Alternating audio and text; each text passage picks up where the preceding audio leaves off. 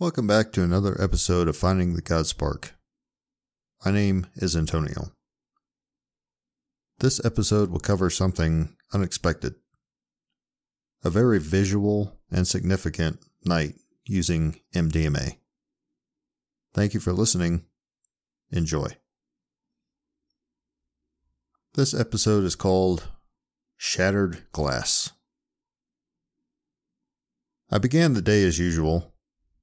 Made some coffee, completed a good workout, and read a little bit.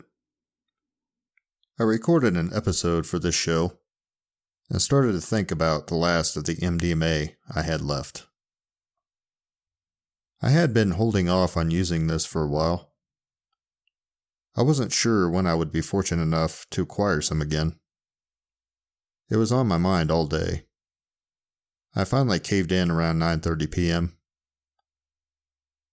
I measured out 200 milligrams into a capsule and still had close to 80 milligrams left over.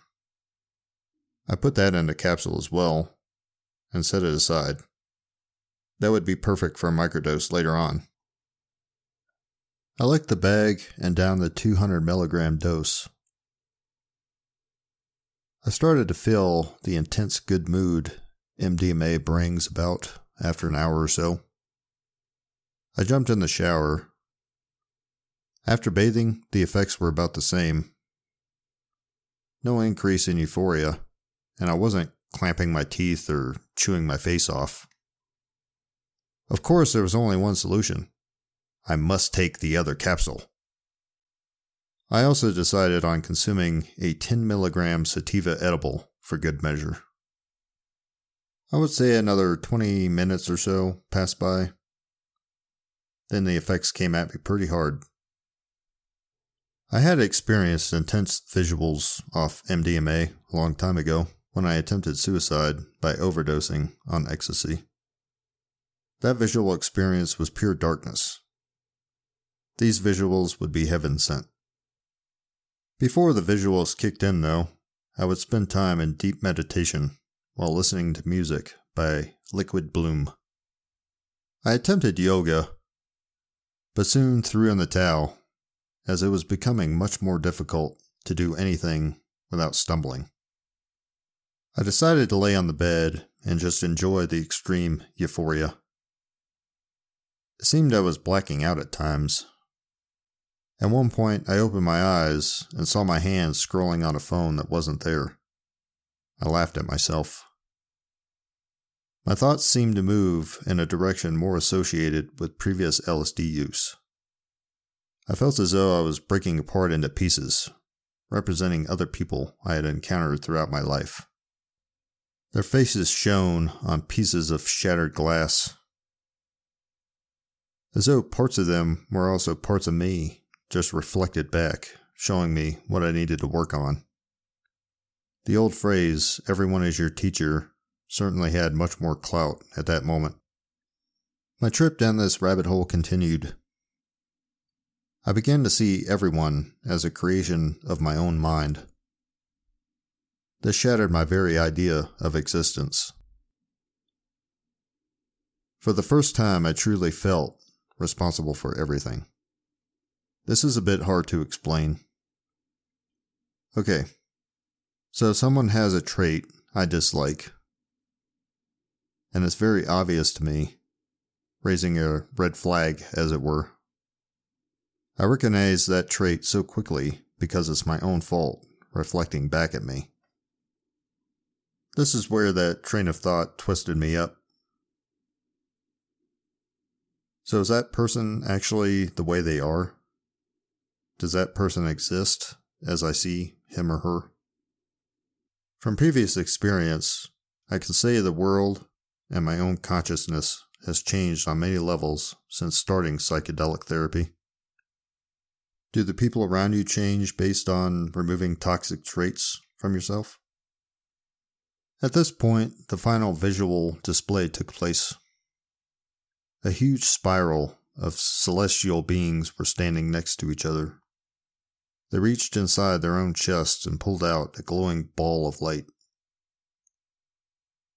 They proceeded to exchange those balls of light with the being to their left. This exchange happened for some time. It was as if to say, I have been everyone else, and they have been me. This visual ended abruptly. I tried to get this down as fast as possible. I think it has stayed pretty fresh in my head. So much to unpack and integrate after this one. I was not expecting this at all. I feel a very strong sense of trying to integrate all of this into daily interactions. I work in the kitchen at the moment. Shit talk in the kitchen is a very common and accepted practice. I find currently I'm yelling at myself internally to stop it or just don't whenever I'm tempted to shit talk now. I've considered myself a patient person over the years. Like most, I let the temper win sometimes. It feels patience and forgiveness are the main things to work on after this experience. It is hard to think any fault I see with others is my own fault reflecting back at me. This seems to be a fact I can no longer avoid, though. A fact presented to me in just the right way that I now feel forced into changing this behavior for the better. And temptation takes no breaks. I was told of an employee get-together at a bonfire Friday night. Due to LSD, I no longer drink. And there were known gossipers and shit-talkers attending. Yeah, I've spent enough frivolous time on bullshit. It's time to grow beyond that, even if that growth comes in solitude. I even look at the location of the fire pit and the closeness of my room to said fire pit as a temptation. A temptation to say, well, it's right there. May as well have a drink and be social with my coworkers. Or a temptation to completely lose my cool and yell at them to shut up. It seems as though a new set of testing begins with each increase in consciousness. Will I eventually become like the monk, not screaming while burning alive? I'll end on that note. Thanks for listening. And if you think anyone else would enjoy my story, please share it, pass it along. This is Antonio, signing off for now.